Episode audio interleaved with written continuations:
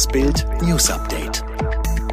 Es ist Donnerstag, der 25. März und das sind die Bild Topmeldungen.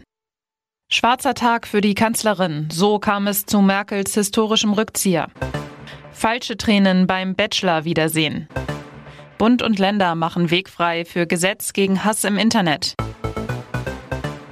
Doch kein brachialer Fünf-Tage-Lockdown, um die dritte Corona-Welle zu brechen, sondern Rückzug auf ganzer Linie. Und dann auch noch eine Entschuldigung beim deutschen Volk und im Parlament. Bild rekonstruiert einen der schwärzesten Tage in Angela Merkels Kanzlerschaft, das Protokoll einer 180-Grad-Kehrtwende.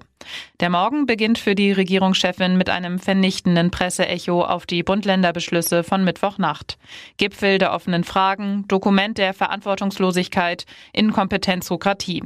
Selten war sich die deutsche Öffentlichkeit so einig. Angela Merkel und die Ministerpräsidenten haben beim Corona-Management versagt. Ein ausführliches Protokoll dieses denkwürdigen Tages gibt es auf Bild.de. Die Liebesshow von Bachelor Nico Griesert gipfelt am Mittwochabend in der großen Wiedersehenssendung von RTL. Was die Zuschauer allerdings serviert bekommen, ist eine Lügenshow. Denn die ganze Wahrheit kommt hier im Gespräch mit Moderatorin Frauke Ludowig nicht auf den Tisch.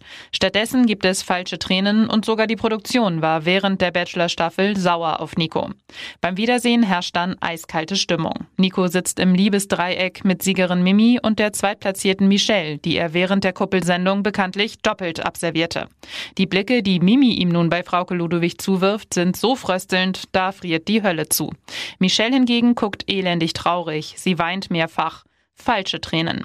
Denn Fakt ist, während Michelle die Verlassene gibt und Nico mitleidsvoll guckt, stehen sich die beiden schon längst wieder nah, sollen sogar ein Paar sein. Das erfuhr Bild aus Produktionskreisen. Wirtschaftsvertreter sind erleichtert, dass der verschärfte Osterlockdown doch nicht kommt. Ob Handwerks-, Arbeitgeber oder Automobilverband, von allen heißt es Respekt, dass Kanzlerin Merkel dafür so schnell die Verantwortung übernommen hat. Allerdings wird auch ein klarer Fahrplan verlangt, wie es dann weitergeht.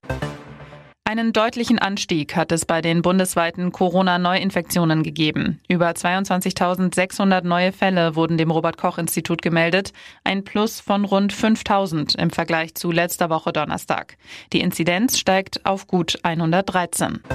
Hass und Hetze im Netz sollen künftig besser bekämpft werden. Nach monatelangem Streit haben sich Bund und Länder auf neue Regeln für die Herausgabe von Nutzerdaten geeinigt.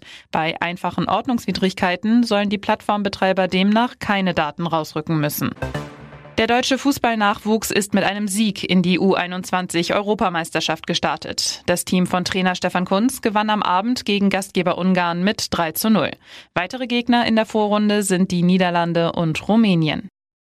Alle weiteren News und die neuesten Entwicklungen zu den Top-Themen gibt's jetzt und rund um die Uhr online auf Bild.de.